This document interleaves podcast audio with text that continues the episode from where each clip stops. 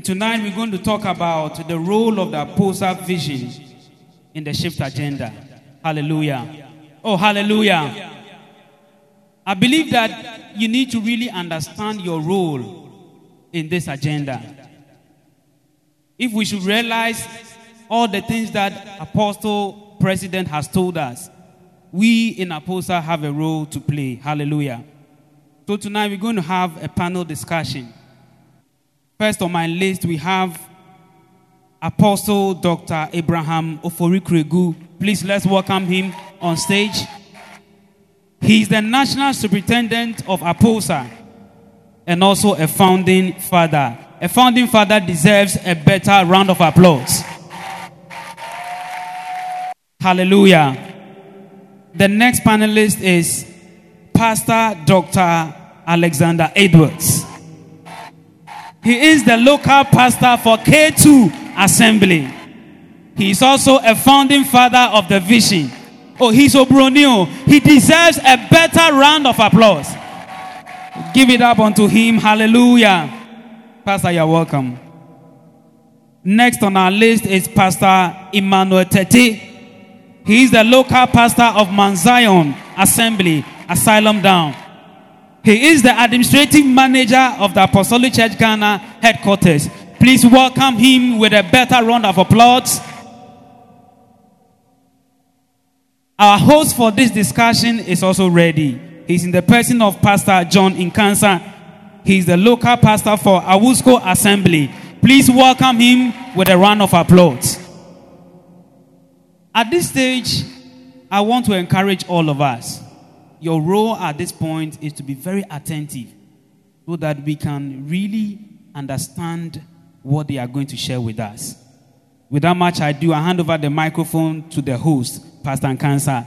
Please put your hands together for the Lord. APOSA! APOSA! Now listen, you don't, you don't sit down and arise and build. APOSA! That's better. We are going to do it again. APOSA!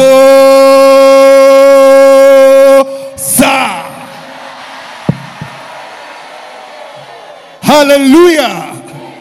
All right, please, shall we take our seats? We want to thank God for this opportunity, for this wonderful, to meet this wonderful man of God this evening to discuss something very important and dear to our heart. And I think that um, we'll all be very attentive to learn from them the history and the, the way forward. These are seasoned men of God that God has given unto us this time. I will be more than glad to hear from them. I think we'll, the one hour will not be enough, but we have to play time, so we'll still have to do the one hour. I also want to let you know that after the discussion, I'll give you time to ask a few questions if you want clarification on a few things. So when we are about ten minutes getting to the end, I will invite questions from all of you. Hallelujah. My wonderful panelists have been introduced already. And so I'm going to kick the ball right away. Now, there are a lot of us here who don't know how APOSA started. And we want to put it on record this evening, how the vision came about and what the state of the Apostolic Church was around that time. And uh, I would give this opportunity to Pastor Doctor Alex Edwards. APOSA. Arise and build. Let me thank you all for making my night. Because when I look across, then I know that we're getting somewhere. Uh, how did it start? Memory is a little gone because I'm getting too old. But I'll try as much as possible to remember. As far as I'm concerned, we had a little bit of an experiment years between eighty-four and eighty-six. From that direction with Apostle, we came up with determination that we must go back to the university and mobilize all the students that are under the church. Because by then we were fellowshipping with other student movements, particularly PENSA. And then we realized that it's not fair because we also have a church that we belong to. And so that was just discussions here and there and trying to find out the method that we will adapt. But obviously, it was just like casual talking and praying together and knowing ourselves. But by nineteen eighty-six, we realized that, no, this is deep. We really want to get out and take up the mantle. Unfortunately, that was the time that we had to leave campus. So we all graduated. And then, because it was the will of God, now I know, I didn't know that. Because it was the will of God, something really happened and we had to go back to campus. We had to go back to campus, first to pursue uh, another course, and then my brother too was also admitted to come and do another course, which means that those of you that we, you were supposed to start the program that you didn't, it's like God saying, go back, get, get, get back to your uh, campus and start. So I remember I got back to campus on October, and from that time on, we started trying to see how we can come together. Fortunately, we had a little strategy called put label, I mean, notices on the notice boards of all the halls, and anybody that will write their names on as apostolic member, then we can go and fit it. And that, that is the beginning. It was the beginning of something that we never known that it was going to be that big. Thank you very much. Apostle Doctor, can you add something to it? Thank you very much. I believe um, my big brother has said all. So um, when the decision came to form such a group, we met at the Witness Convention in nineteen eighty-six in Nkoko. That is where we communicated a vision to the youth in, its, in their entirety. So like he said, when they came back to campus, when we came back to campus, he to continue a course. I also came to continue that course. Then we saw the apostolics and we used them as the core. We had about nine students and they were all members of executive. Uh-huh. So, this thing. Uh, yes, yes. I mean, one man, one post.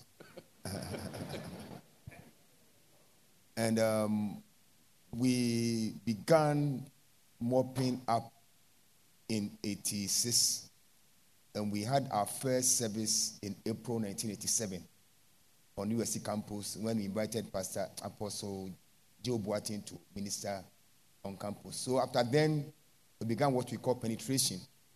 We began to move from U S C campus and we began to penetrate. And we, the first place we went was Koforidua. That's where he, I mean, he got his wife. Uh-huh, uh-huh. We went to Tema, Accra, and other places. So, in brief, that is how we began. Apostle, so which, which date do we take as the official inception of APOSA? Is it ninety-six or ninety-seven? eighty-six. eighty-six or eighty-six. eighty-six. eighty-six was when the first call All right. came on campus. We began operation. But like I said, we have a first service on campus in eighty-seven. Uh, but we began in eighty-six. Thank you very much. Can you also help us? What was the state of the apostolic church by the, the, the church in general? The church was there for fifty-one years. We had celebrated um, the Golden Jubilee in eighty-five. And um, let me add that, you see, APOSA coming on the scene didn't come just like any other student group. You realize that APOSA appeared to be quite different, because the orientation of the group was quite different from the other groups on campus. We were not just interested in meeting as other groups, but we had a focus to impact the church. So, so, so, so, so that was the difference. And you realize that in eighty-five, after the Golden Jubilee, a lot of ripples in the church. Politically, things were not going on well. And um, now, some of the things that we are taking for granted didn't exist in those days. Uh-huh. I don't want to just go back, but a lot of things didn't exist. So we felt that we need to arise and build and impact the church. So that was the scenario or the setting in which APOSA sprang up. It is this. Thank you very much. Pastor Iman, I'll be coming to you very soon. But Pastor Edwards, can you tell me the vision in maybe two or three points? Exactly what is the vision of APOSA? What do we stand for? What exactly is our mandate?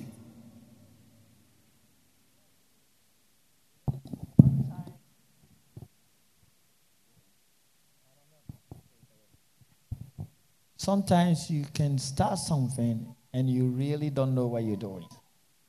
Especially when you are not very much a traditional apostolic.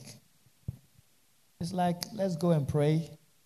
Let's go and see how God will do something. But the good news was that I, I thought of the fact that the apostolic students need to get up and do something so that the church will benefit from us at that time. And then when you interact with seasoned men of God who have started from Sunday school and stuff like that, and they can brief you that within the apostolic, there are a lot of things that are not really right. So they're left focused on how we can build the church. In fact, at that time, when you say, let's build a church, I'll look at it and say, come on, build what? Is it blocks or whatever? But then I know that for now, understand that God was saying that we should arise, put up an army, and then start doing things. In other words, penetrate into the church and find work to do. Because I, re- I remember as far back as eighty-four, where I had a vision. I got up in the morning and the dream was like I had a whole thousands of army, people that I was leading. And I was one of the smallest in the army. And maneuvering among them, it was a little bit tough. So some people were trying to boot me and I'm you know, like how M P Sam, what is this? The one at Pram Pram who said he was dodging Chinese kind of karate. But in that vision, I didn't, I didn't understand what it means to have a whole bunch of army. But then I remember the Lord interpreting and said that if you can put in bottles, bottles of water, and then you can take water and pour into it one after the other, then it's likely that you will fill the air. Oh. So in technical terms, you like we got to raise people up who will help to build certain things that ought to be done by young people who don't even know, I don't know how. Thank but you very much. So you were raising an army to do something in the church, to help find work in the church to do. I want to remind you that the topic is the role of APOSA in the Apostolic Church Shift Agenda. So we want to look at the background, we want to look at APOSA, where we are, how it started, where we are. And then we'll look at the shift agenda, and then we'll see the role, we'll try and get out the role of APOSA in the shift agenda. Pastor Ima, can you tell me, are we on course? The vision, the mandate, is APOSA on course? Have we deviated? APOSA. Well, um, I think I, I count myself fortunate to have met Uh, these great men, I mean, uh, seen their footprints and followed their heels, including our president and our first lady. Uh, but I've encountered them on the campuses. So I got a small bit of wind of what uh, the intention was, what the vision is. Um, are we on course? Yes. I'll say a big, emphatic yes. And Uh, I think we, we are even witnesses now of God beginning to, uh, if you like, move the marbles where they should be. And uh, it's all an evidence of the fact that what God started with these great men and women um, thirty-three years ago is beginning to manifest. So with this crowd gathered here, it's an evidence that the vision is on course. Um, that is one side in terms of the mobilization. Um, I think what, maybe I'm going ahead of myself and the questions, but we are on course What I think is we need to pay attention to is whether we are in debt.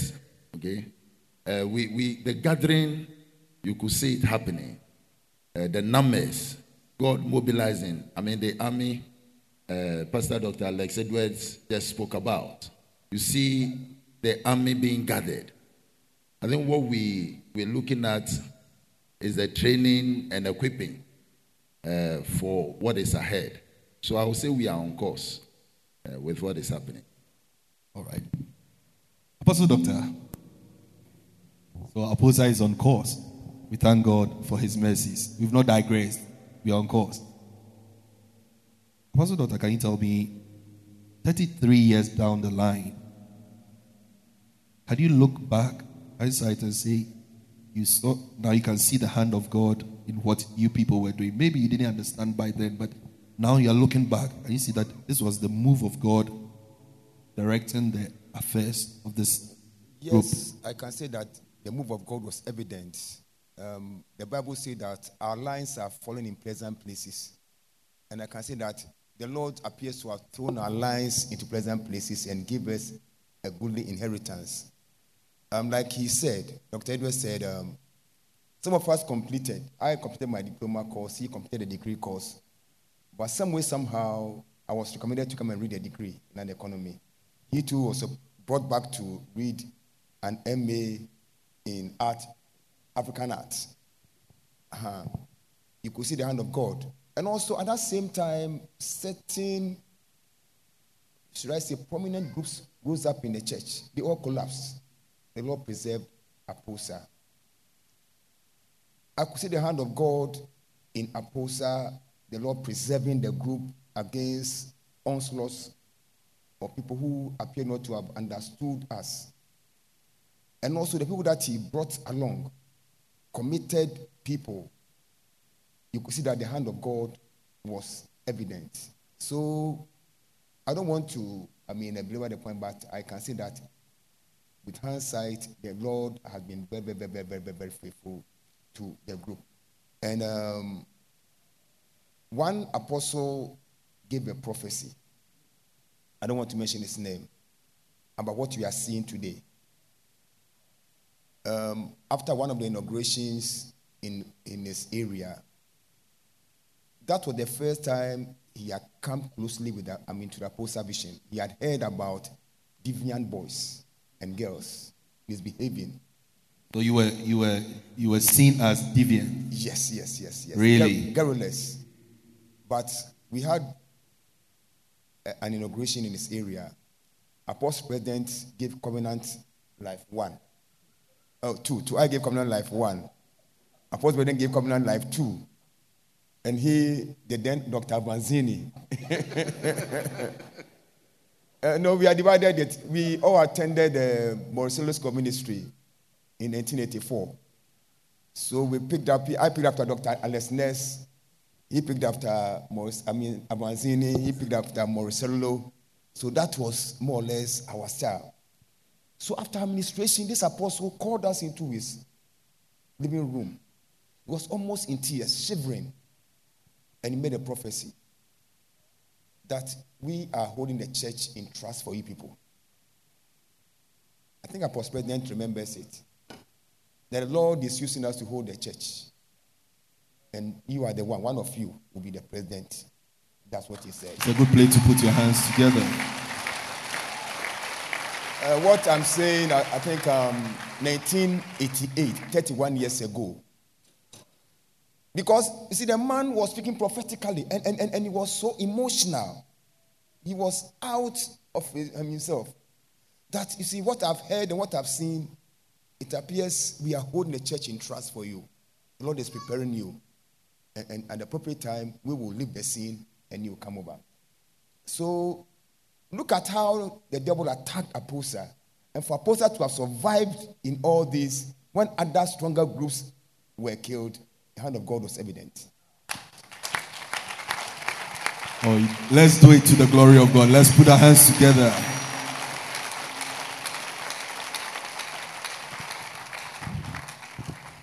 Let me let me add to it. If you really want to know how we are on course, study my life.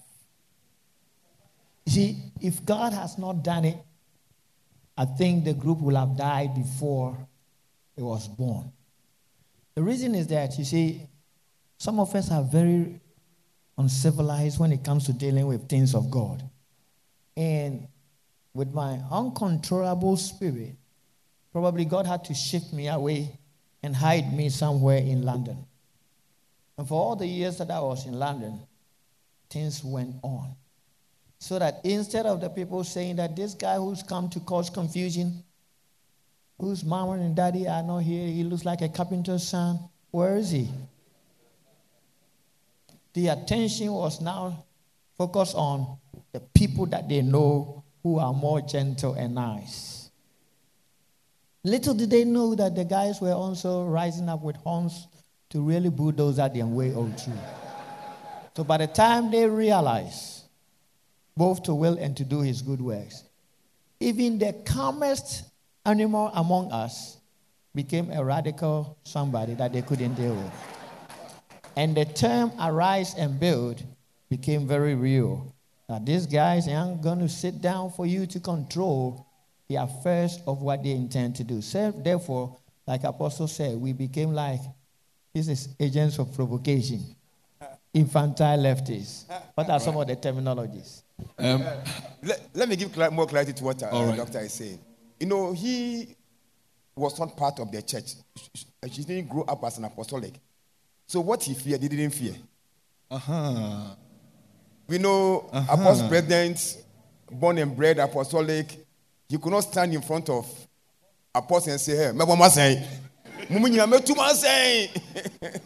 I dare not do that. But he came out, and they used to call him Apostolic Brony, uh, Rollins, Rollins. So they colored Rollins. And it was like, and the Lord used that charisma to lift up the group. Probably with our, uh, uh, should I say, diplomacy, it would have been difficult. But the Lord used him. But when it was becoming a problem in courts, when it was becoming a thorn in their flesh, like he said, the Lord decided to relocate, to shift him to Europe. And then stepped in. So a shift began in nineteen eighty-eight. Ah. Was it in the right direction? In the right direction. Was it in the power of the Holy Spirit? In the power of the Holy Ghost. To the cutting edge. To the cutting edge in the cold. You know, he left to Europe in December nineteen eighty-eight. I mean, I think November it was cold, so cutting edge. And you know, he was a bully in court. I mean, we all feared him because he was rawness. He could give orders and the first lady and others, I mean, we were all shaking. I remember when we were seeing him off at the airport, myself and President, it was like, hey, we are camp meeting. Minimum B. Just say, we all feared him. The council feared, everybody feared him. So I think when he stepped out and a very diplomatic Apostle President came in, the group gained an acceptance. It is very likely that if he had been there, after putting up the group, it could have been a problem. But when he left, and more domesticated, domesticated guys came in, it appeared to have helped the scene. So this is the hand of God. That's how I see it. Put your hands together. Put your hands together. God knows how to do it. If he said it, he will do it. But he's back. He, he came back at the appropriate time.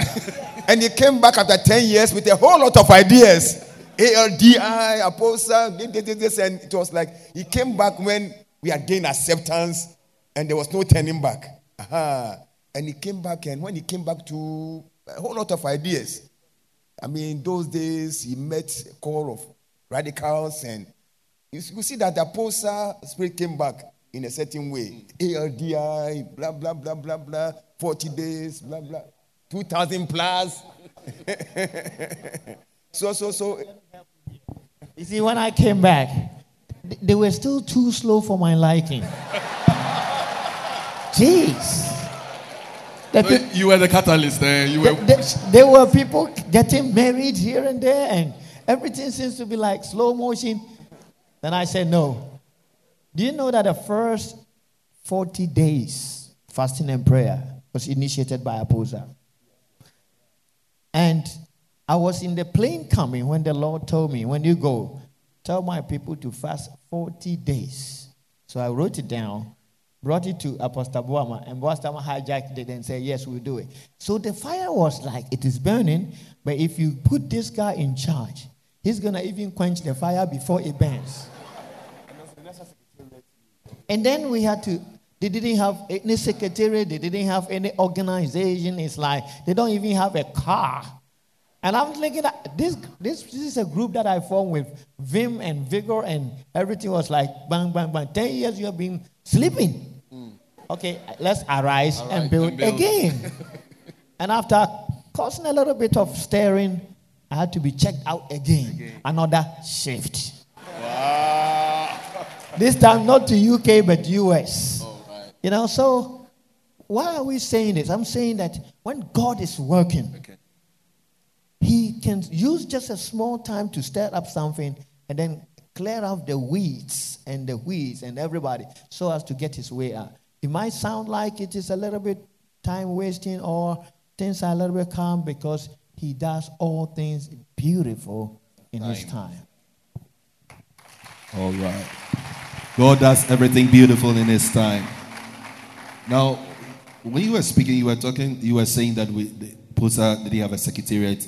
Did they have a car? Immediately, the next question I want to ask: you were students when the group were formed, was formed. How did you finance your activities? How were you able to raise money to finance their uh, activities? Uh, now, I want us to listen carefully. Uh, what our fathers are going to tell us. You know, we have to thank God for the life of Doctor Edwards. Um, those days, he was the only person who was capable of raising money. Really? Yes.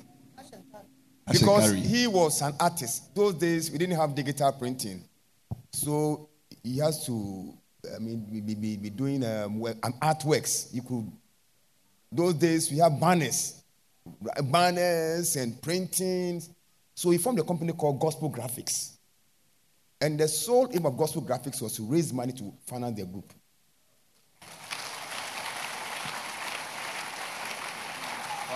So he would go out and source for jobs. I remember he, Christian Outreach magazine was printing it, and some Christian publications in time he was doing the publication. When the monies came, he brought it. I remember the first retreat at Fumeswa.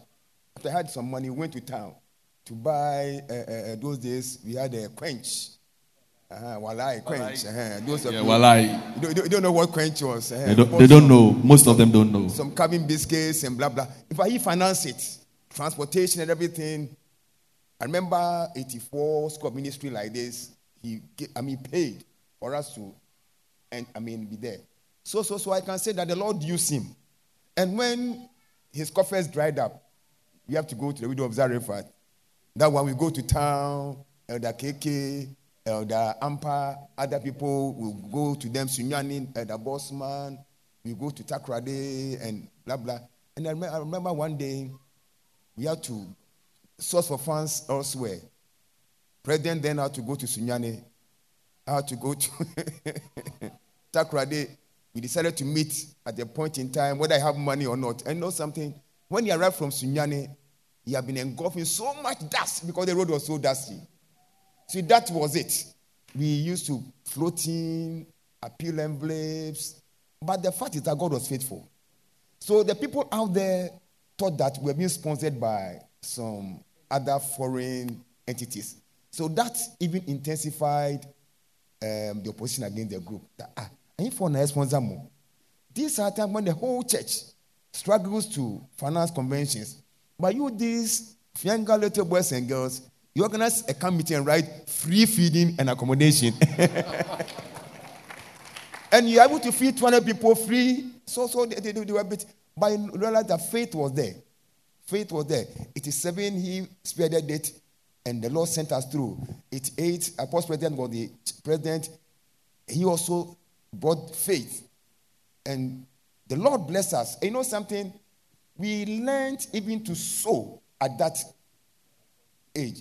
So that the monies were not flowing, but when we received money, I remember in eighty-eight like this, camp meeting, we received some small income. We didn't know even how to organize eighty-eight uh, uh, Congress. But President came out and said that, okay, this money, let's donate it. Now, let me, another group.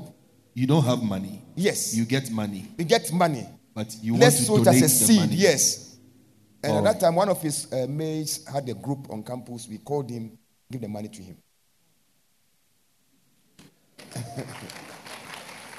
So, and know something. In eighty-nine, that was the first time we could see finances. We could see green. The seed we sold in January twentieth, uh, January nineteen eighty-nine, by December nineteen eighty-nine, our, our Minacap was filled. So, so, so, so, we began like that, self-financing, contacting people, appeal envelopes, and also a step of faith. We are learning. Let that me add, when it comes to finance, please, I'm a very typical way that God can use to bless this church. You sitting out there, you never know that you can be a financier.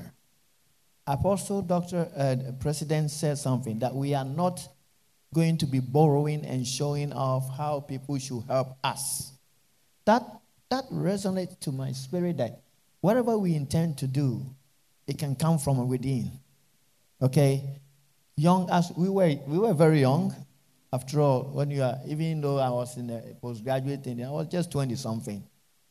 But whatever I would do to make sure that the group gets on, I did. Whatever you do to make sure that this APOSA shift agenda forward, you can do it. Don't ever think of what you will get back. Let God reward you even in secret. I am what I am because of APOSA and how I financed it. My father doesn't even have a dime to his name. My mama died early. I come from a, a place where it is not even on the map. But I can promise you that the family looks up on, onto me for every little fox that I can do. And let me also add, and I think it will help some of you, the spirit of sacrifice was in vogue. Those days when you receive your student loan, you dare not fail to pay your tithes. That's net loan. Um, Sister Jane and the assistant, they'll make sure eh, unto your tithes. She was the deputy, I mean the vice treasurer. And, and, and we were financing the group. We moved out, we were doing our things. But I remember the first time I received something from APOSA reimbursement was after a long time. So almost all of us, it's about time to go for a program, take your personal money and go. So the spirit of sacrifice was rife. So we were just taking money from the students. I remember those days, you say, ah, for me, me, unto your tithes. So I said, when the last time I took money from you to do cyclosalin, those days were days of cyclosalin. So when I have money, I go and buy A four sheets, and that was the Bible study cyclosalin. For, for advice stencil, you come a long way. You, you might not know stencil because those were archaic technology. Hey, we, we type on typewriters, on stencils, and we go and buy some ink. Group, grab, group, grab, group, grab, group, grab, group, grab, group, grab. Hey. So, so we were investing, so financing the students up. And it went on even after we graduated. That thing was still there. So I want to tell you that not every time we receive T N T. Learn to sacrifice. The Lord will bless. Learn to sacrifice. The Spirit is, yeah, learn to sacrifice. A new dimension has been introduced into the Apostolic Church. We hear word shift all around us. Pastor Ima, what is shift? The shift agenda. I, I think um, it, it's quite interesting. Shift. Shift is an English word. So if you are asking what is shift, it means move. Uh, simply put, it means to move. But within the context of the discussion, um, interestingly, it wasn't any of these founding fathers who introduced a term. It, it was God-given in recent time. And uh, the management, current management of the church uh, found it appropriate as God has directed to adopt it as the driving word, you know, for what God is doing with them. But you see, I, I find the shift very relevant in context, because um, given the background that the uh, fathers have narrated, it's quite important that the church makes a move away from the old. We have a president who is from the stock of APOSA, spent time in prayer together with our First Lady, uh, Missus Amina, um, and others. They spent time in prayer. They really saw the face of God. And it, it's coincidental that when God was putting uh, President Amina on the seat, the prophetic word, and it came twice at different locations, and I, I just want to give that context. Um, it was last year when we organized a program at Asylum Down, we called the Eagles Conference. And uh, we had Apostle Akintola from South Africa. He came, and during one of the days when he was ministering, um, the Lord suddenly spoke through him. And he said the voices, this was last year, October ending into November. The voices that have been covered and blocked for years, decades in the Apostolic Church, he's hearing them surfacing. And Akintola is not a Ghanaian. He's a Nigerian in ministry in South Africa. Okay? And so he made that declaration. And then at the end of the declaration, he said there is a shift. Okay? Last year, November. Incidentally, at the induction of the current management, um, President Amina, when another Nigerian minister who is in U K, he came to speak. He was the main speaker for the induction. His topic was on the shift. Akintola is in South Africa. Emakwe is in U K. And, I mean, their ways don't really cross. But the Lord put the same word in their mouth. And it was at a time um, this new management is coming up. So I see the shift as God's purpose to move the church from the old way. Like the scripture says, you can't put new wine in old wine bottles. It must be new wine bottle. So the shift is God's agenda to move the church to where it should be. I will put it, to where it should be. There are some details that we can look at. Um, but generally, this is what I'll, I'll, I'll put it. Thank you very much. Apostle Doctor, can you can you help me um, some of the key elements in the shift agenda? Thank you very much. Um, I believe the key elements in the shift agenda, uh, the shift agenda has some core values, and the core values I believe you are now aware: holding the word of God in high esteem, the centrality of the Holy Spirit in all affairs, abhorring immorality, love for prayer, commitment to the welfare of members, honoring each other and valuing individual giftings, recognizing the significance of women's ministry, respect and value for children as an integral and essential part of the church, maintaining a unique apostolic identity and sacrificial covenant giving. So these are the core values of the vision.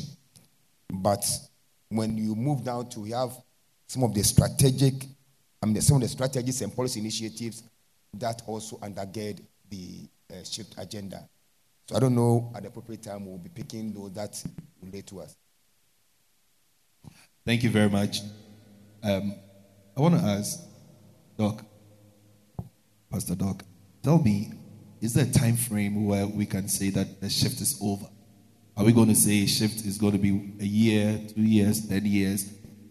When can we say that the shift is over, or we keep on shifting till Jesus comes?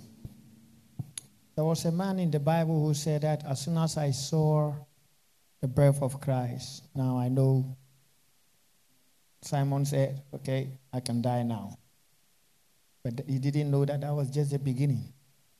So as soon as we saw the presidency in our camp, we know that, yes, we've made it. But then the Lord brought this term, which conceptually, having come from a change leadership background, I realized that the simplest way to understand the shift agenda is to say change. Because we change because we, we, are, we are not very comfortable with the old. We change because there are certain things that we need to, if you like, manipulate and make better. We change because we are aspiring to be somewhere. And if that is the case, then it has no terminal degree where you can say that it is finished. Change is dynamic. It results from anything that, even as we keep going, we may find other things that we need to change or add. Thank you very much. Pastor Ima, can you add in? Yeah. Word um, to it? I think in terms of the key element, one, one thing that also stands out for me, and I pick it from where uh, Apostle Doctor Ofori-Kuragu left off and add to uh, Pastor Doctor Edwards. You see, the apostolic uh, symbol, the small big A, uh, whenever I say that, it sounds funny, because from day nursery we are taught small A and big A. But this is a small big A, uh, whatever that means. It has a globe inside. And the globe represents the world. And it's about the, the, the vision of the fathers at the time was that it means we should cover the whole world, the globe, with the gospel, with the message of Christ. I think it was during the formulation of the shift agenda that it became alive also for me, that God is calling us as part of the shift agenda. A key element is to propagate the gospel, to take the word of God to the ends of the world. Okay? To, I mean, we, we've been so localized in Ghana, said that even the few Uh, foreign missions we have, we struggle with them. We've not been able to define them very clearly. We've not made very good use, I think, of them in terms of propagating the gospel and impacting lives. But I think the shift agenda brings it alive in its mission statement, that it's about belting the globe with the message of the gospel. And it's one thing I believe the shift agenda is going to drive very strongly. But to your question about the time frame for the shift agenda, um, like Pastor Edward said, I don't see a time frame, except that the things that have to be done will be done. I mean, man cannot decide when it is done. It is God who will decide. And also, let me add, uh, because Pastor Alex mentioned that from the leadership uh, perspective, he sees the shift agenda as change. Uh, be it known that it's not a change of the church doctrine.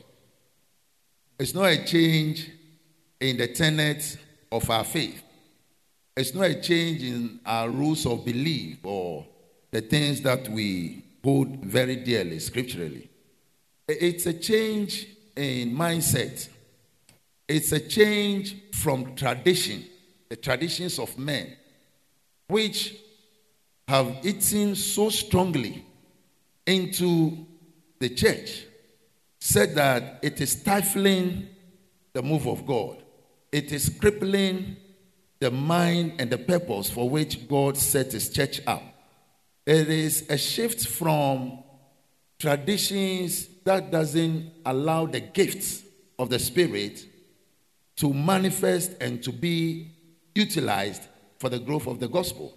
And so it's not um, a change of, if you like, the doctrine or the tenets, but a change in mindset. Thank you very much. The role of APOSA in persecuting the shift agenda. So now we've known APOSA, what it stands for. We've heard a little bit about the shift agenda, the key elements. We want to marry the two. We know there are different movements in the church, and every one of them has a role to play in the shift agenda. What is going to be the general and the specific roles APOSA will take to help the shift agenda, agenda materialize? But before we go on, I uh, just want to highlight, I thought we've given us time to bring some key Please do. issues. Please do. So, um, because of time, probably I want to tease out some of the uh, uh, uh, issues that relate to this gathering. Um, for example, um, the shift agenda is about strengthening. I mean, one strategy is about strengthening campus fellowship for ministry.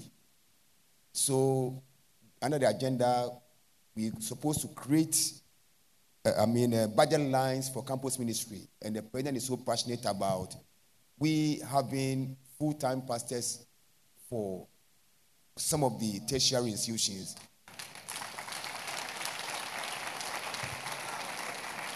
And uh, can I assure you that as of now, C E C has done some shortlisting. And very soon, if the ministry committee and the executive and council will agree, we have full-time ministers. We're having traveling secretaries for, for, for, for, for you. So, President's shift agenda is about strengthening the campuses so that uh, we'll be able to stand boot for boot with some of our compatriots who are taking over the campuses. And also, the children's ministry is also to be turned into holistic children's churches. Now, we are not going to look at them as church under trees. We put them somewhere for us to have our peace of mind, but they are supposed to be trained and trained well. And one thing which probably relates to is also about women ministry, to harness the gifts in the women. As we sit here, the, the women are in the majority, but it's been said that their place is in the kitchen. Now we want to give more life to the women under the uh, shift agenda so they can harness, we can harness their gifts. One thing also which relates to us is also to um, help in the area of human resource policies to motivate the human capital. But the other thing that I probably want to stress is also the self-application uh, uh, route to the ministry. Most of the young men and women, young men in the church who wanted to enter the ministry have been frustrated, whether deliberately or not. Another shift agenda, one other mode of entrance into the ministry has been created. That is, if you so feel that you have the call, you can access the ministry through an application, and I think um, the details are out. Um, so these are some of the things probably which relate to us sitting here. And the under shift agenda to church services are to be modified so that to make it user-friendly. Uh-huh. And um, matters about joint services are to be de-emphasized. Local churches are to be given, I mean, a lease of life, oxygen to operate. So there are a lot of issues, but I think that these are the ones which relate to you. And the Constitution too is being reviewed and revised to be in tune with modern, uh, uh, I mean, trends. So sitting down here, if you feel that there are certain issues about the Constitution which is stifling the church, you can send in your contributions. So these are some of the key ones that we, I want us to take. Thank you so much.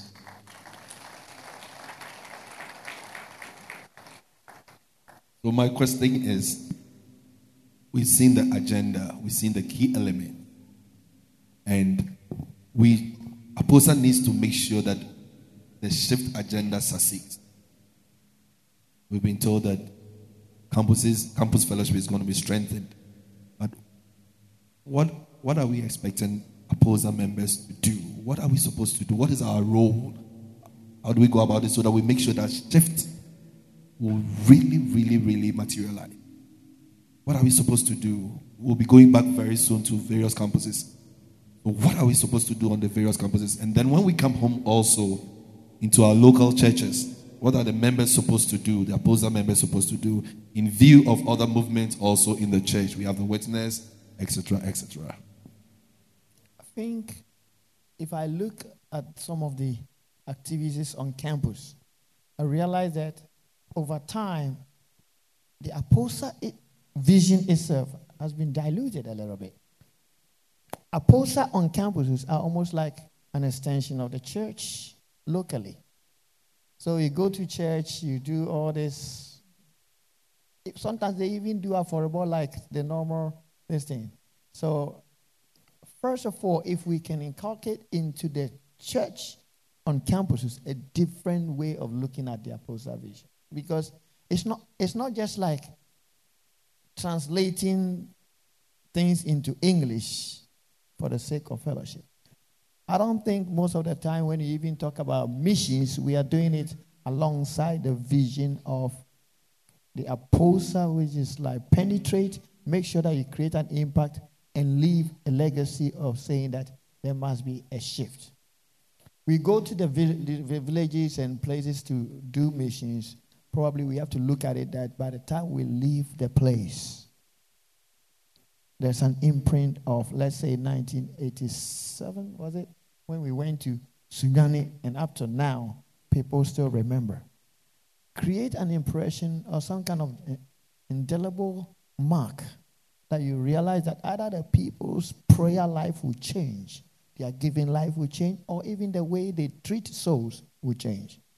Create an impression when you go to missions that will resonate the kind of shift agenda that the president is holding from the national level. So that at the local, at the campuses, and wherever we meet as APOSA, it's different.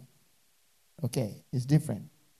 Uh, Sometimes, I think today that I felt like, it looks like the church, even we, the students and APOSA members, are losing one of the charisma, uh, characteristics of my church, this church, that I came to inherit is clapping.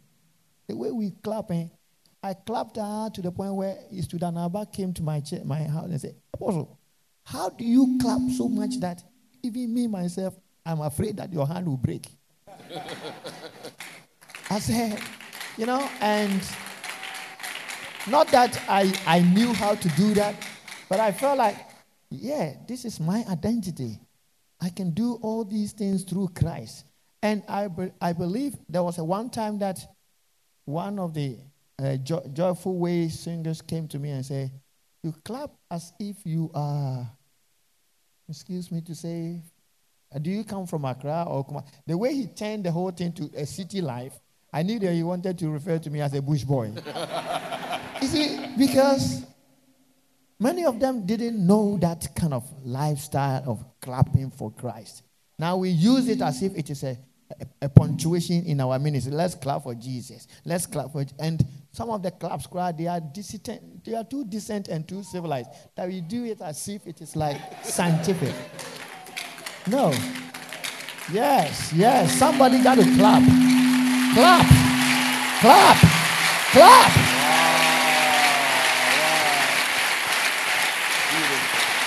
Yes. And I believe that is the Apostle spirit. I remember I always get in, tr- in trouble with even the dancing. Now we are all scientific. So let us bring this revival of the Apostle energy, that kind of selflessness in the things of God, so that out of it, I, I was once queried that, "Apostle, we are all maturing, so you see, now we can't do things." Hey, I'm getting to sixty, but I can still do all things through Christ.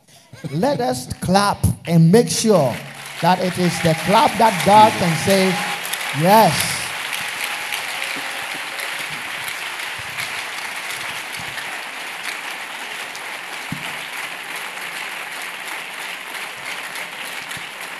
Thank you. Very soon I'll be coming to you for your questions. Pastor Iman, what, what else do you want to add? Maybe find out along final word. Yeah, I, I think uh, the role of APOSA members, um, it can, it cannot be more important than now. I think we are in times when each and every one of us should see ourselves as ambassadors of the shift agenda. I think it's important for us to take this up. I mean, we heard um, the fathers talk about the sacrifice, I mean, part of which I came to meet uh, when money is needed. Then in the executive, the question comes around, who has money somewhere he can go and take it? Maybe you, whether your father's money he has given you to keep, or some money you have to go and use in buying something that you can bring it uh, for us to use. I think um, that kind of uh, sacrificial spirit, each and every one of us, as part of the mandate of the shift agenda, we need to develop it, inculcate it, and run with it. Um, I think the other bit, and that is where I started talking about a shift. I mean, whether APOSA is accomplishing the vision. I think the other bit is about lifestyle, holiness, uh, the, the heart with which we serve God. What I came to meet um, in APOSA is that holiness was a key hallmark of what God is looking out for in using us to accomplish His purpose. I think in the present dispensation, there are a lot of pollutants in and around. A lot of things are going on, said that if we are not careful, we'll be swept away with a lot of defilement, and still think that because we are part of this congregation, we are part of what God is doing. But holiness uh, is one key hallmark that APOSA has thrived on over the years. And so if we are asking about the role of APOSA members in driving the shift agenda, I think it's also a call back to holiness. Um, working with God with a heart of integrity, not for reputation. Reputation in the sense that you are doing it for people to see, but in the inner chambers, the things we do, we know, do not please God in any way. In the chamber and in the public place, um, it should be holiness. We should have a clean heart before God and drive it. Um, I, I'll say that we should be very actively involved in the shift agenda, but with three cardinal points that I, I recognize, especially also because of the person in the chair of the church, uh, Apostle Amina. Because it's of the APOSA stock, please, the caution is that whatever we do wrong, others will point fingers at the president. That these are his people. These are the people they have trained. Yeah, this is the APOSA people. They've been talking about it all these years. Now, their man is the president. So look at what they're doing. I, I implore all of us, please, let's be mindful that as we drive the shift agenda, our behavior, our utterances, our character does not bring bad name to the president and the APOSA vision as a whole. I, I think it's quite important we do this. I mean, we drive the APOSA vision and the shift agenda in humility. In humility, very important. With prayer. We drive it with prayer a lot. And also with sacrifice. Three things. That we pray, we sacrifice, and we remain humble. That is how I believe that we can take the shift agenda forward. Okay. Let, let me also add. Pastor Doctor, go ahead. That it is the president's vision. The National Council has accepted it. So now it is the church's own vision. So as an APOSA person, let's own it. Let's understand the principles in the shift agenda And let's also help propagate it. Unfortunately, let me say unfortunately, now most people appear to have taken certain aspects of the shift agenda that interest them, and they have thrown it out there as what shift is about. But it is you, up to you and I to understand it, learn about it, probably organize seminars on it, teach people about it, holistically, not pick those ones which interest us. For some people I know, the only thing that they heard the president say is that you are sorry, acha wana wana yapon. Yes. So now some elders are preaching, eh, Papa, presidency and pontem. So now some people have been complaining that they go to meeting services, six thirty, they are closed church. So people are now giving it a um, slant. And the main issue, they are avoiding it. So I think it's up to you and I to understand what shift is about holistically. Own it. Yes, a president, dear. Na yembuana itimi engineer. Amen. All right. Are, are we going to get a document coming out with some of yes, these uh, key my, elements in there? The, the document will be coming out very soon. Now that um, the rounds have ended, they've ended. Oh, I think um, on the plan it was supposed to end in in December, but you are there. Okay, so it's not ended. He's the chief of staff, so if he says it's not ended, I understand it. So after the rounds and understand the inputs from the various areas will be collated and added to the document, and very soon we have the document. I think that one I'm, I'm right on that score. You're supposed to own it. It's our vision now. You're supposed to own it. When we talk about the fear of God and walking in the comfort of the Holy Spirit, as we stand in Acts chapter nine, verse thirty-one b. Walking in the fear of the Lord, in the comfort of the Holy Spirit.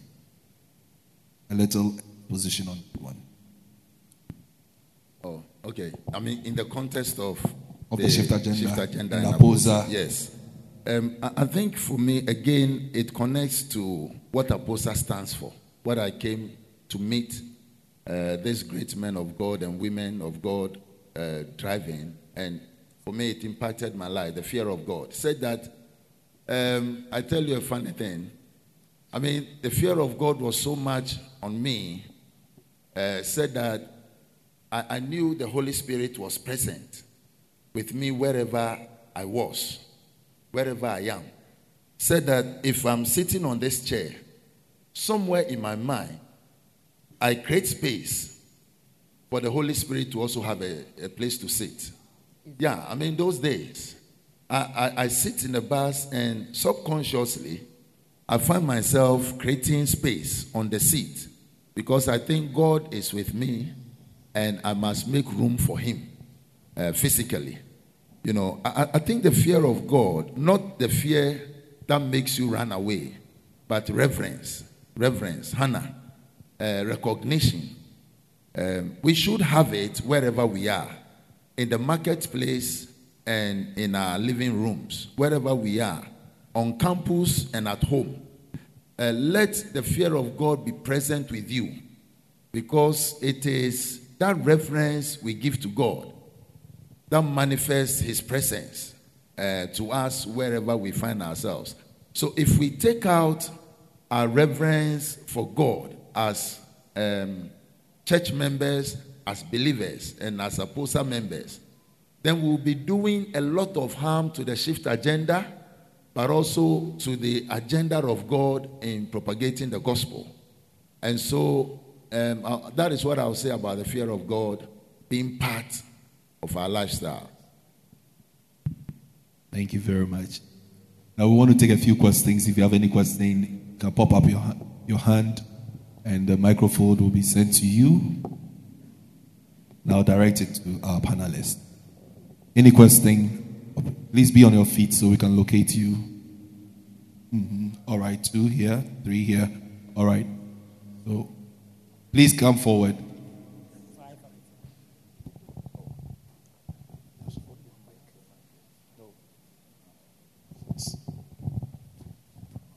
Are we going to have any more questions? If you want to ask questions, quickly, quickly make it down here. All right, please go ahead. If you want somebody, one of the panelists in particular to address it, fine. If not, you can just ask the questions and then we'll throw it to them. Thank you very much. Uh, this one goes to any of them. When you look at the APOSA vision, mission is part of their visions, and the shift agenda, I believe, mission is also part of the shift agenda. And the question was asked initially that when this vision started, what was the state of the Apostolic Church? And listening to them, it was not in a good state. So you wanted to ask that. I wanted to ask, now that this shift agenda has come, and Apostle mission, we normally hear them, they go to the north, sometimes to O T region, recently called O T region. Are we now shifting to our neighboring country, Benin, Togo, other places, or we are still going to remain in Ghana? Thank you very much. Thank you. Amen. Amen. We'll take all the questions and then, panelists, you, you may jot it down um, and handle it for us. Kindly tell us your name and probably where you're coming from. Your Fred. My name is Fred. I'm coming from Obuasi area. I wanted to ask this question. I was asking myself a lot of questions. I want to confess. This is my first time of coming to APOSA camp meeting. Oh, wow. And then uh, I see what is happening here and what is going out there about APOSA, especially in the church. Is, is this, this apostolic? It's APOSA. And what is happening here is like the glory of God is just in the environment. But we have different things they are saying about APOSA. Now that God has helped the management team of the Apostolic Church, coming from APOSA, and also the executive members, some of them, what are they doing to help the church as a whole understand what APOSA is about? Thank you. Thank you very much. Praise the Lord. Hallelujah. A friend is Sarah J. If you like the street, Mamma Kakasaba, when seven Hammer say, then yes, near me back, I'm meeting. And Pastor, no, and no, Mammy Jaiba. Uh huh, to us. And you remember what you have done, yes, you have done, yes. The catcher was saying, who's the sea? Almost one was a sick cacao, how many will see me? In the sea, I know, if you know, was him. If you know, was him. Thank you very much. Next person.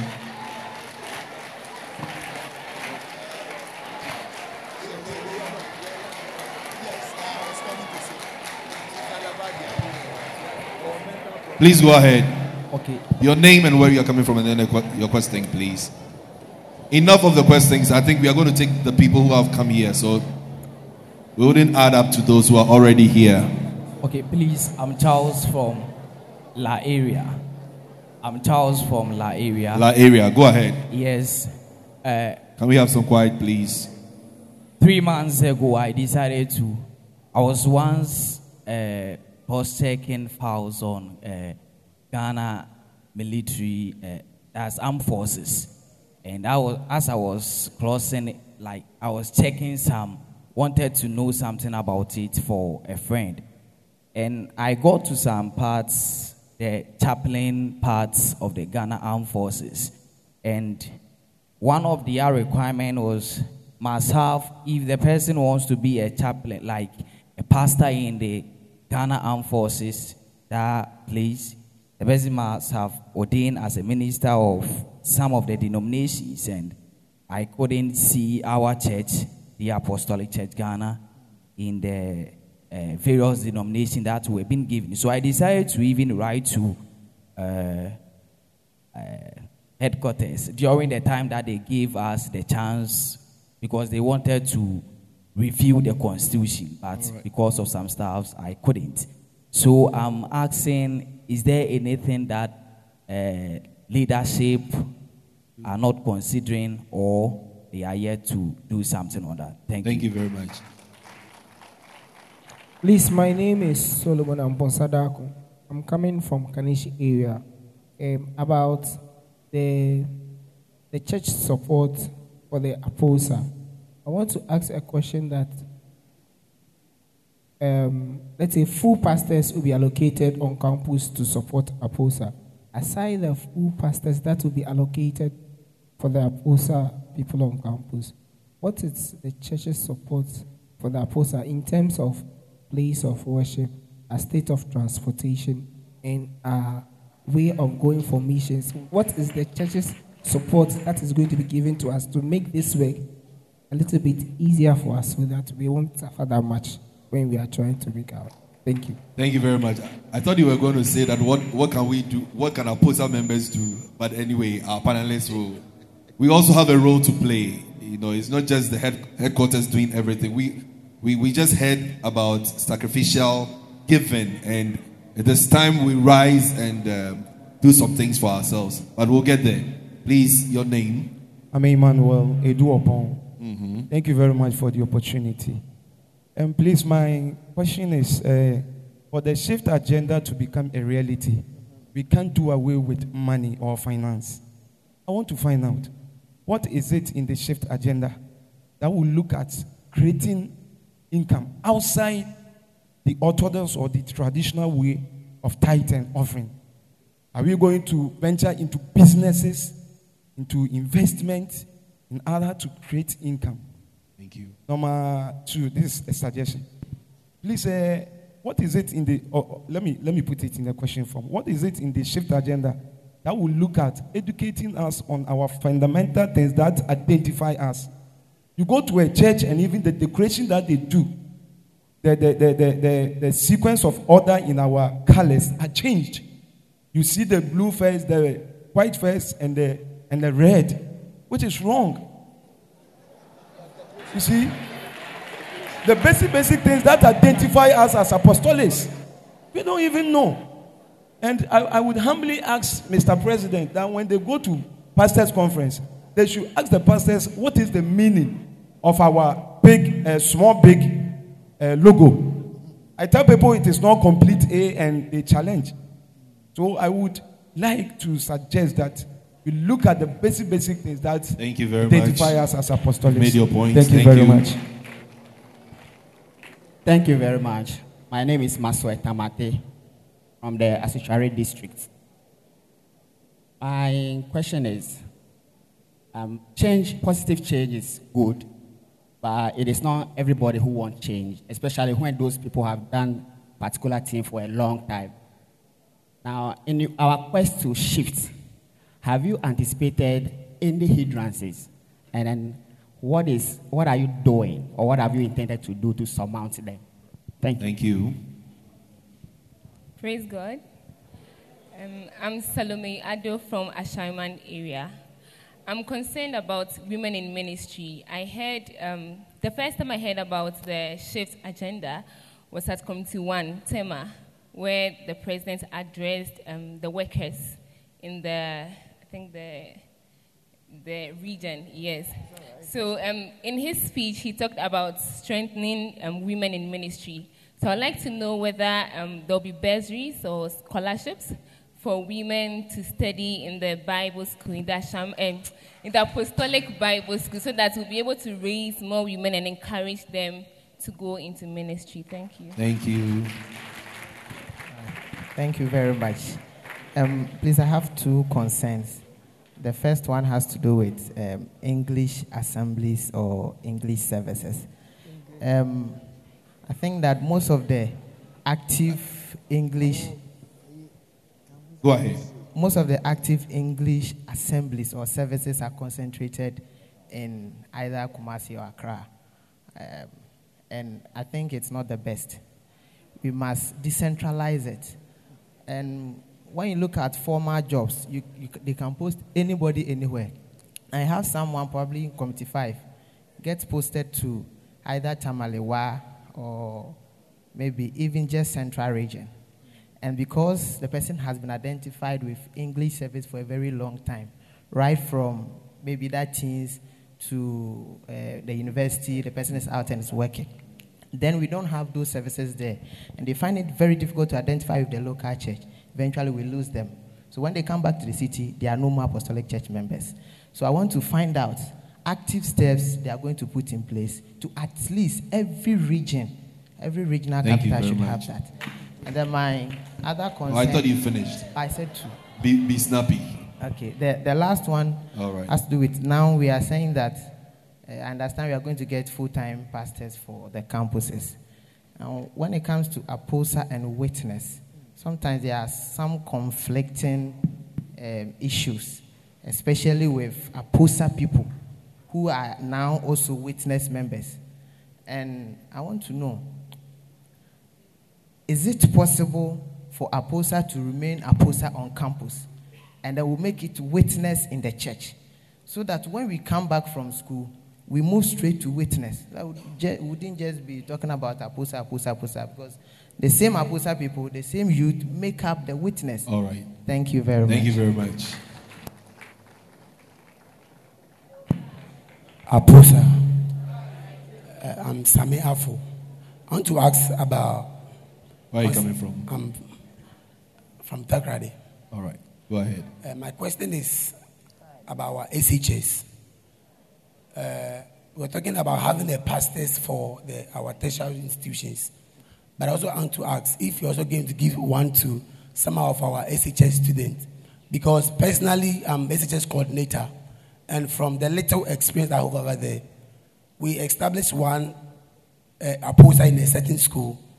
But then, because we are not also getting some of the pastors around to help, it looks like the students are not buying, uh, they are not showing much interest. And even with the schools that they are having APOSA, it, it's, the students don't really have full interest in the service. So want to know if you also give a pastors to that area so that they can help our students at the S H S level so that when they come to the universities, they would fully... Uh, Thank you very much. God bless you. To my honorable panelists, please... Can do justice to the question. I think some of the questions, I don't know whether president will come in. Because some of them are promises I can't promise. Bursaries and scholarships, I don't have an idea. And so I was president at the appropriate time. And also the issue about chaplaincy for Pentecostals. That one, I think it can be taken at their level. I, I agree with him. When you look at the adverts in the newspapers, one particular church has hijacked it. So probably... Um, we can handle it. But let me talk about one. We are not saying that we can, we, one school, one pastor, that one is not sustainable. Because now the way the S H S have multiplied, if we attempt that, it will be a financial disaster. We have what you call traveling secretaries. When we are uh, tech, S U traveling secretary, the whole Ashanti region. So it just be moved from campus to campus. So that is what you want to start with. But for the key universities, we have one pastor.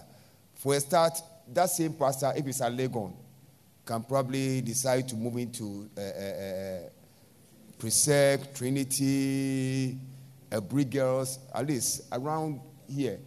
But as we move on, finances permitting, we're having traveling secretaries who will be going to almost every secondary school. In fact, the, uh, I mean, C E C is very, very passionate about that because it's at the heart of the president's agenda, and we think that that is what we can also do to help him make an impact in the schools. So probably can think about this. Um, just to add a bit to that, I think the the president, and for that matter, the council idea is to also have the schools in clusters, very sizable small clusters assigned to one particular minister. And that minister wouldn't have any other local church. Uh, no, I mean like the traditional local assembly. uh,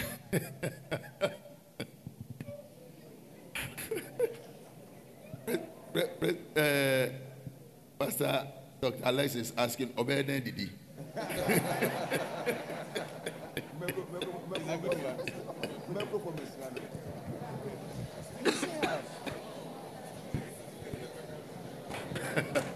Praise God. yeah, yeah, yeah. Praise God. Now, these these ministers um, are going to be well resourced. Yes. they are going to be well uh, remunerated, said that it wouldn't be a bother for them to be looking elsewhere for funding. Um, so they, they're going to be fully dedicated to the campuses, including, like uh, Apostle Doctor mentioned, including the S H S. Uh, so those that are within the cluster will also be covered, the S H S. They will also be covered in, in that instance. Um, so it, it will be well, it, it's going to completely change the structure of our campus ministry as we have it at the national level. Um, it's going to change it completely, but it's going to be more effective. Um, um, our host, if you permit me, just to connect that quickly to the question about the resources, um, as Apostle Doctor Please also mentioned. Yes. Go ahead. Um, I think there is a commitment from the president and the management to resource and support the campuses. Uh, in the shift agenda, he has outlined, president has outlined the allocation of a budget for campus ministry, which will be assessed, but of course it will be well managed and controlled with the APOSA superintendent in, in active role. Um, so a budget line will be created. It will not be a free flow of money.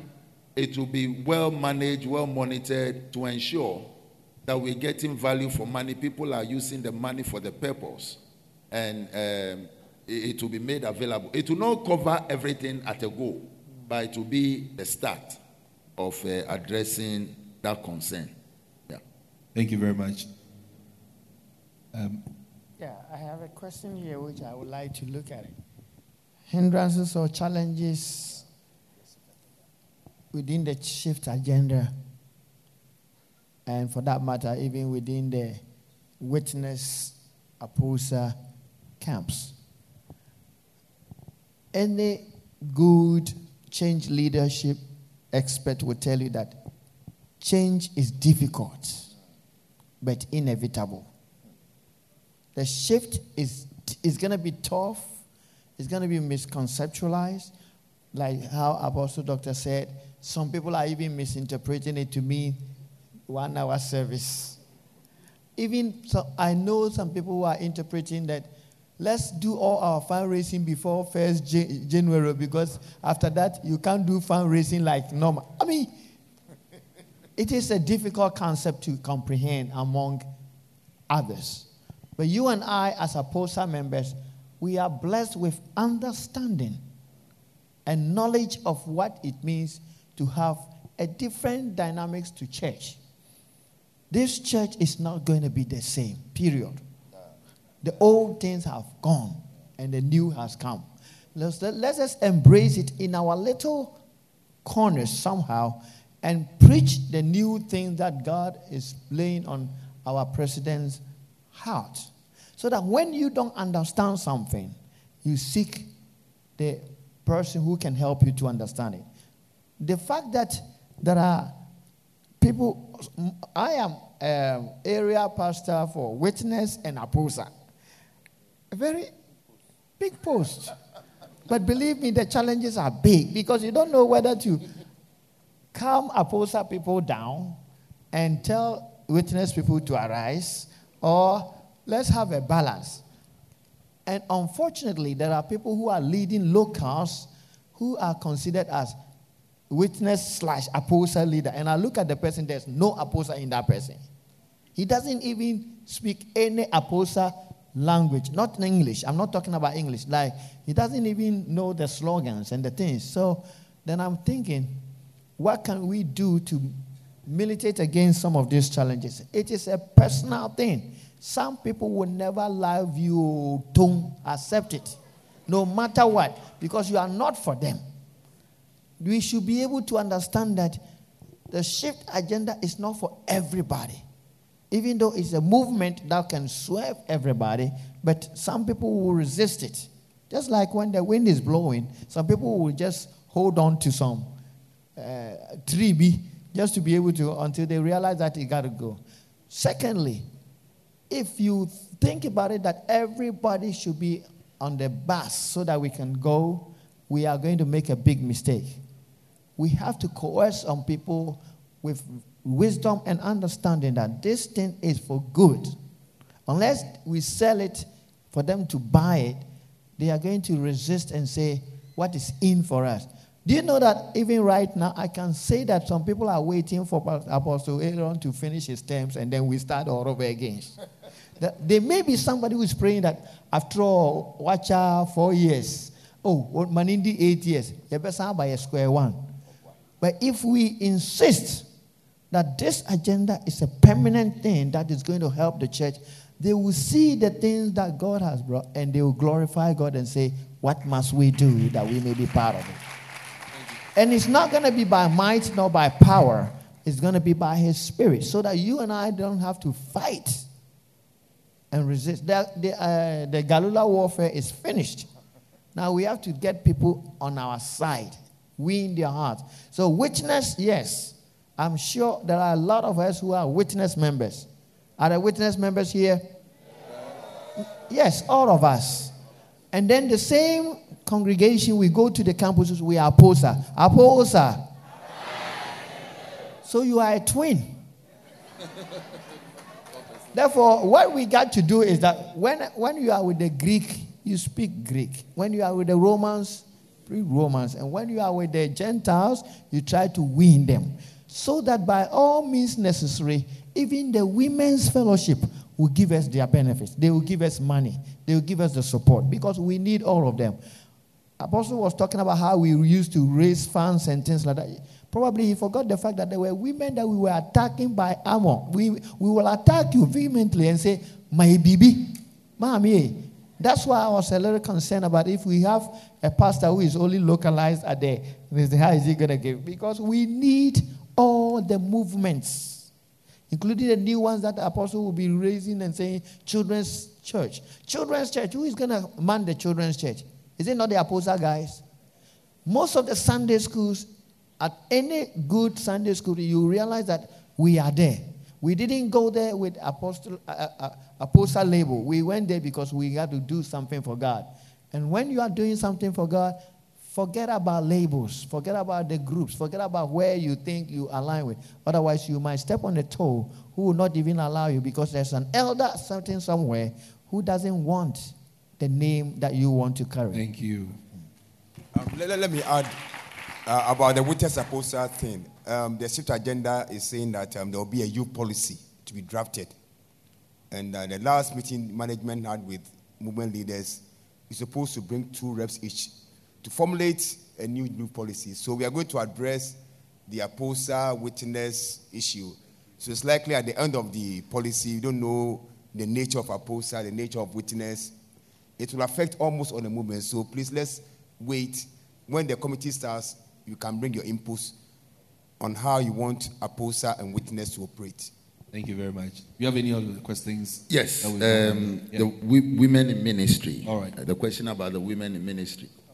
Um, yes, um, the specific point made about bursaries or scholarships. I think uh, if I if I will attempt to speak President's mind on this, and he's here, um, the the idea will not be to provide bursary to every female who is interested in ministry, but there may be cases where for some particular function, um, somebody needs to be supported, to be trained in an area so that the person will be of benefit to the church and to the work of ministry. I have no doubt that the uh, shift agenda will provide support for such uh, a situation. So it will not be an all-out bursary thrown out there for every woman who is interested in ministry. But if the need arises for somebody to be trained, um, maybe counseling women, uh, women who have been abused, for example, or women who have suffered rape or something, and uh, we, we see the need to train somebody funds will be made available, uh, I believe, I mean, attempting to speak the president's mind uh, on this, um, to train the person. But more importantly, I think the shift agenda is creating a very big window for women to also um, exercise their ministry. You don't have to be made a pastor or an elder. But if you are female and you have the gift of preaching, um, space is to be created. Training will be done locally, you know, for women to unearth their ministry and their gift, so that it will be utilized to the glory of God in the church. So there is such a window of support um, in that area for women in ministry. Yeah. Thank you very much. Um, before we draw the curtain. Oh, uh, before then, actually, the first question was about missions, whether we, we're going to take it beyond Ghana. Beyond Ghana. Yes. Okay. And, and I think um, we have about six or so countries represented in this CAM meeting. Burkina Faso, Togo, Nigeria, Benin, um, Ivory Coast, and so on. Um, I think it is an indication of the connection we are building beyond the borders of Ghana to also affect our sister countries and even beyond. And so um, I believe that the mission of the church will also take us beyond um, Ghana. There was a question about income generation, whether uh, the church is looking at other sources of income. Um, let, let me make this upfront. I'm attempting to speak the president's mind on things be- only because I was asked to come and represent him here. So I'm sitting in the president's chair. And so I'm attempting a lot of ways to say the things I think he will say. I, it may not be completely right. President, I beg, in case I'm debating, please call me to order. Um, but I don't think the interest will be there to be setting up um, businesses under the shift agenda. The, the issue will not be to set up businesses. Some things may come as a fallout, uh, as a natural fallout.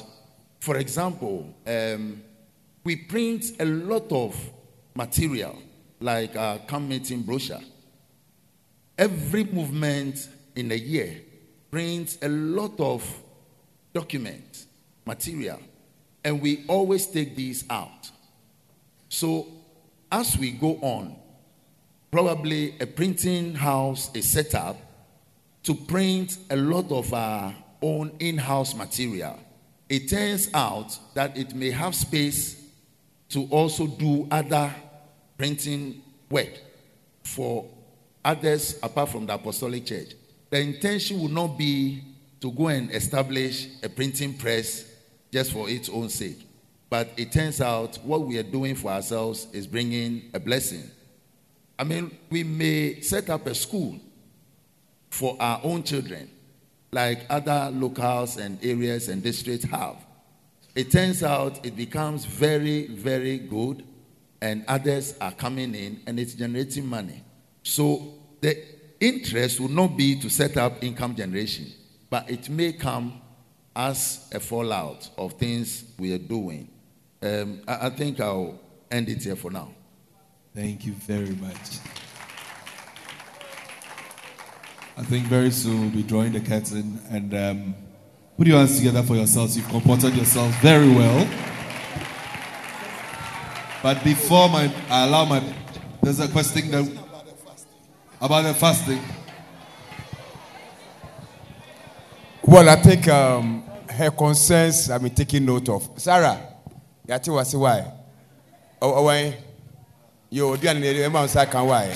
I think sir, it's been taking note of why. Thank you. Very yeah, very sorry, sir. Do you understand why? Your name is C B O. Why? Before we go, um, one more thing. I want to. Any word on the Nehemiah project? Just a word on the Nehemiah project. And um, The question is this. I'm a student. I'm a student and I want to contribute to the Nehemiah project. The Lord has laid it upon my heart. Will I be allowed to do it? And also, um, the groups. Can people come together and say, okay, we are APOSA, Legon, and... Uh, if we decide to come individually, our monies are going to be small. So APOSA, Legon, come together. We've raised funds and we've gotten so much. We want to help the Nehemiah project. Is that going to be possible? Very, very possible. Um, the Nehemiah project is for all of us, every every single one of us. It's a very, very important project. Um, It, it, it will feature in almost every circular that is released from hence.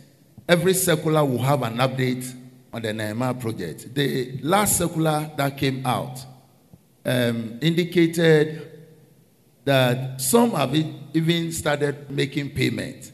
And because it is in the circular, I take opportunity to talk about it. That our uh, first couple, Uh, President and Sofmami Amina, they've set a very wonderful example of paying their pledge for the whole of twenty twenty, an amount of twenty-four thousand Ghana cedis towards the Nehemiah project. And, and that is to show example. Others are also paying. Somebody else, other Captain Afedi in Sekendi, he's also paid in full, twelve thousand.